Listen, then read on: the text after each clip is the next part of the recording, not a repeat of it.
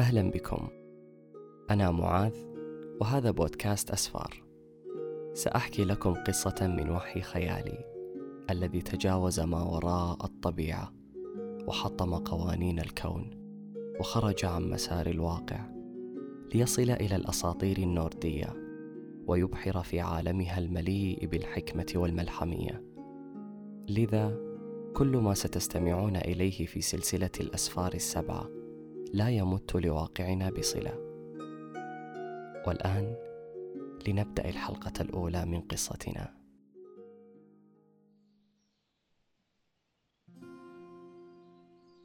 عندما كنت صبيا صغيرا كنت أعيش في قرية تقع في بطن الصحراء العربية.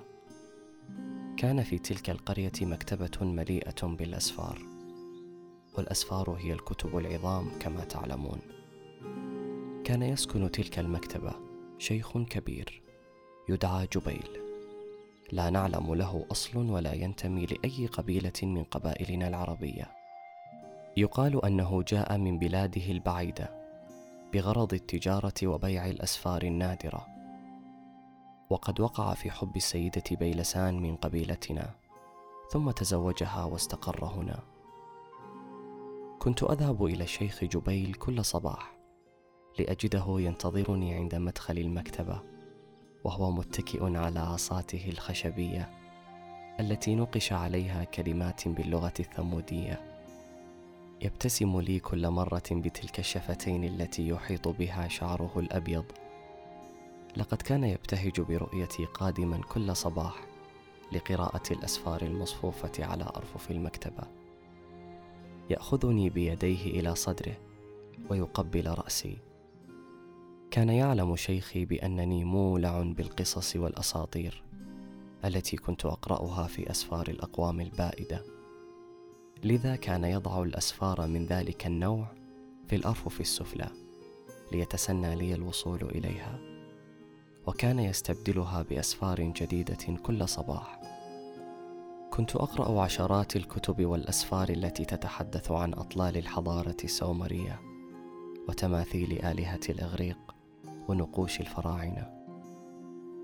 كنت لا أمل ولا أكل من قراءة هذه الأسفار. وفي يوم من الأيام وقعت عيناي على أحد الأسفار الضخمة. كان في أعلى أرفف المكتبة على الزاوية الغربية. كان سفرا لونه أسود نقش عليه باللون الذهبي رمزا يشبه المطرقة. بدأ أن ذلك السفر قديم. ولم يبرح مكانه منذ زمن حيث كانت خيوط بيت العنكبوت تحيط به من كل مكان. ورغم أن شيخي يهتم بتنظيف مكتبته دائما إلا أن الغبار كان يكسو ذلك السفر. انتظرت الشيخ حتى ينتهي من صلاة الصبح اليهودية ثم طلبت منه أن يجلب لي ذلك السفر. فالفضول يكاد يقتلني لمعرفة ما يخفيه من أسرار. فغضب الشيخ فجأة ووبخني لأول مرة في حياته وأمرني ألا أقترب من هذه الأسفار أبدا وأن أكتفي بتلك التي يضعها لي في الارفف السفلى كل صباح. حزنت قليلا فليس من عادة الشيخ أن يوبخني ولكن سرعان ما بدأ عقلي في التساؤل. ما الذي تخفيه أروقة ذلك السفر؟ ولماذا غضب الشيخ ونهاني عن قراءته؟ تفاقم الفضول في نفسي ولكن لست أجرؤ على عصيان أوامر الشيخ. رضيت بالأمر الواقع وقلت له كما تشاء يا شيخي.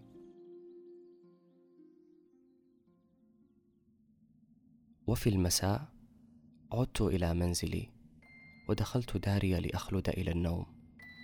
ولكن لا يكاد عقلي يهدأ من ضجيج التساؤلات عن ذلك السفر وما يخفيه. فالفضول كان يقتلني ببطء ساعة بعد ساعة. لم أستطع النوم حتى منتصف الليل.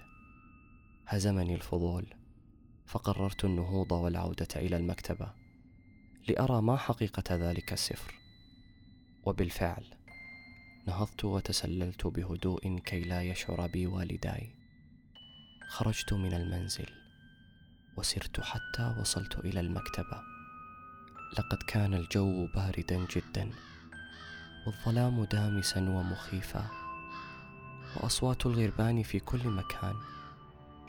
حاولت فتح باب المكتبة ولكنه كان مؤصدا بقطعة حديدية من الداخل. ثم تذكرت أن الشيخ كان يريد مني أن أطلب من نجار القرية أن يصلح النافذة الشرقية للمكتبة. فقد كان قفلها الخشبي مكسورا لحسن الحظ أنني لم أخبر النجار حتى الآن. ذهبت إلى تلك النافذة ودفعتها بيدي الاثنتين فانفتحت بسهولة. ولكن أصدرت صوتا كاد يوقظ شيخي النائم في داره التي لا يفصلها عن المكتبة سوى باب متهالك ومليء بالخدوش والكسور. تسللت إلى داخل المكتبة ووقفت أخيرا أمام ذلك السفر. ولقصر قامتي لم استطع الوصول إليه. فكرت قليلا ولم أجد حلا للوصول إليه سوى التغلب على مخاوفي من المرتفعات والتسلق على أرفف المكتبة كما كان يفعل أحد الفتيان المشاكسين في القرية. وبالفعل دفعني الفضول للقيام بذلك وتسلقت على أرفف المكتبة حتى بلغت السفر. أزلت عنه خيوط العنكبوت التي كانت تحيط به وأخذته من مكانه ونزلت بهدوء. وبالرغم من أن قدماي كانت ترتجف من الخوف إلا أن البهجة غمرت قلبي بعدما أمسكت بذلك السفر. أزلت الغبار عنه وتأملته للحظات. كان لونه أسودا داكنا وكان النقش الذهبي الذي يشكل صورة مطرقة لامعا كلمعان الأحجار الكريمة. كانت رائحة الورق القديم تنبعث من صفحاته. لم أستطع القراءة بسبب الظلام الحالك. فقررت أن أشعل الشموع التي كانت بجوار كرسي الشيخ جبيل. لم يعتد الشيخ على القراءة في المساء إلا بعد أن ماتت زوجته بيلسان بسبب طاعون أثينا. لقد رآها تحتضر ببطء أمامه ولم يكن بمقدوره فعل أي شيء. ومنذ ذلك اليوم وهو يقرأ الأسفار اليهودية على هذا الكرسي وبجوار هذه الشموع بعد منتصف الليل. واستمر على ذلك حتى تدهورت حالته وضعف بصره وأصبح لا يقدر على القراءة إلا تحت ضوء شمس النهار. أشعلت الشموع وجلست على الكرسي لأقرأ السفر. فتحت صفحته الأولى وكانت مليئة بالرموز التي تشبه الأضلاع. رموز لم أستطع تمييز معناها. بعض هذه الرموز كان مشطوبا عليه. تأملت قليلا بين صفحاته العتيقة والمتآكلة والتي عفى عليها الزمن. ولمحت في حاشية إحدى الصفحات احرفا عبرية تلك اللغة التي علمني إياها الشيخ جبيل لنقرأ بها أسفار اليهود. بدت وكأنها ترجمة لتلك الرموز الغريبة. لم تكن لغتي العبرية جيدة ولكن حاولت تهجئة تلك الكلمات. فهمت بعضا منها وقد كانت إيلوهي ميفاكيش لاشميد والتي تعني بلغتنا نحن العرب الإله يريد الفناء. ما إن قرأت هذه العبارة حتى بدأت السماء تصرخ بصوت الرعد والبرق وأصبحت صفحات السفر تتقلب من تلقاء نفسها فزع قلبي من حول ما جرى. ألقيت بذلك السفر على الأرض ونزلت من على الكرسي ووقفت واجما مكاني لأرى ماذا حدث له. وفجأة ظهر شعاع أبيض من بين صفحاته شعاع كاد يفقدني بصري. وضعت يدي على عيني وأخذت أخطو خطوات للخلف. هرعت من الخوف وأدرت ظهري وتوجهت بسرعة لتلك النافذة المكسورة. قاصدا الخروج من المكتبة ولكن كلما اقتربت منها كان الشعاع يجرني لصفحات الكتاب بقوة تفوق قوتي. وما هي إلا لحظات حتى تمكن مني الشعاع وجرني نحو صفحات السفر. وبعد ذلك فقدت الوعي وانقطع إحساسي بكل ما حولي فجأة.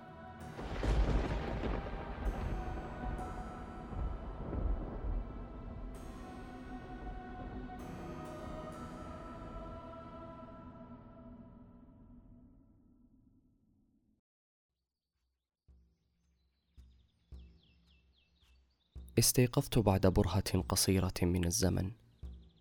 كنت أشعر بأن عظامي تتهشم داخل جسدي من شدة الألم. تحاملت على جسدي المتألم ووقفت على قدماي ثم فتحت عيناي ببطء ونظرت أمامي.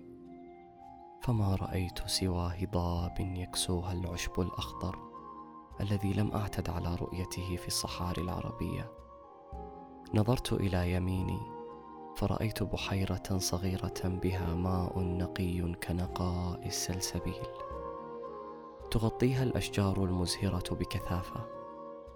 ألقيت ببصري للأفق البعيد لأرى جبلا شاهقا يعتلي قمته قلعة بيضاء. كأنها لؤلؤة عملاقة بها قبب كبيرة يمر من خلالها قوس قزح بألوانه الزاهية. وعلى جانبها الأيمن شلال يصب في نهر جار أسفل الجبل. رفعت رأسي للسماء لأراها تتوهج باللون الأزرق وكأنها بلورة تغطي الكون بأكمله.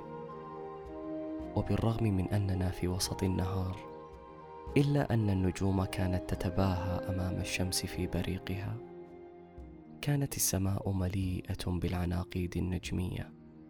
كأنها غبار من الألماس المنثور. كان المنظر ساحرا ومهيبا في آن واحد. ما لبثت أتأمل هذا الجمال حتى أفزعني صوت رجل خلفي ينادي قائلا يا فتى! أدرت ظهري بسرعة لأرى من هناك. فرأيت رجلا عجوز يتجول مع حماره. يرتدي ثوبا ابيضا ناصع البياض. يغطي رأسه شعر أسود وطويل. كأنه ذيل فرس دهماء. وفي يده اليمنى صولجان ذهبي مرصع بستة جواهر. كل جوهرة منها له لون مختلف. كان هنالك تجويف لجوهرة سابعة. يبدو أنها كسرت أو سقطت من هذا الصولجان. اقترب مني الرجل. وقال باستعجاب كيف لك أن تخوض وتقتل في معركه وأنت بهذه السن الصغيرة؟ فقلت ماذا؟ عن أي معركه تتحدث؟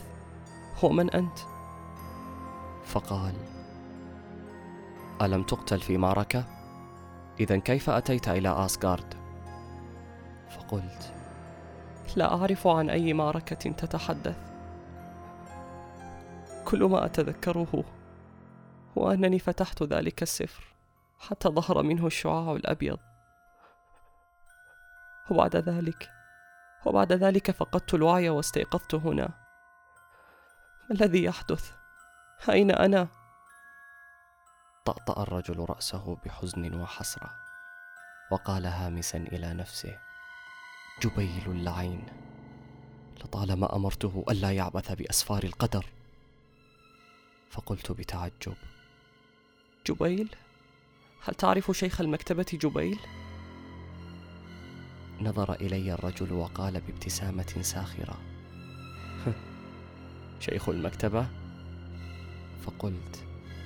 نعم شيخ المكتبة. فقال الرجل.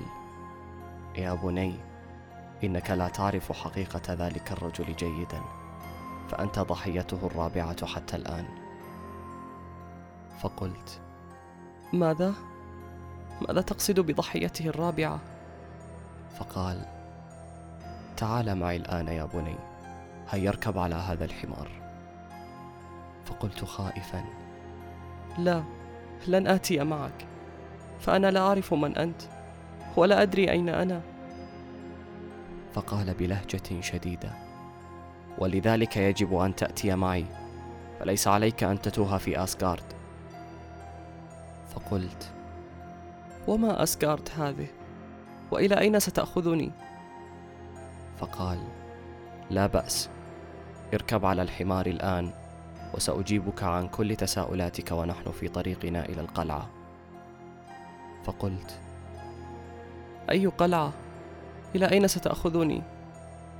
فقال قلعة آلهة الشمال العظيمة لينظر الإله الأب ويقرر مصيرك.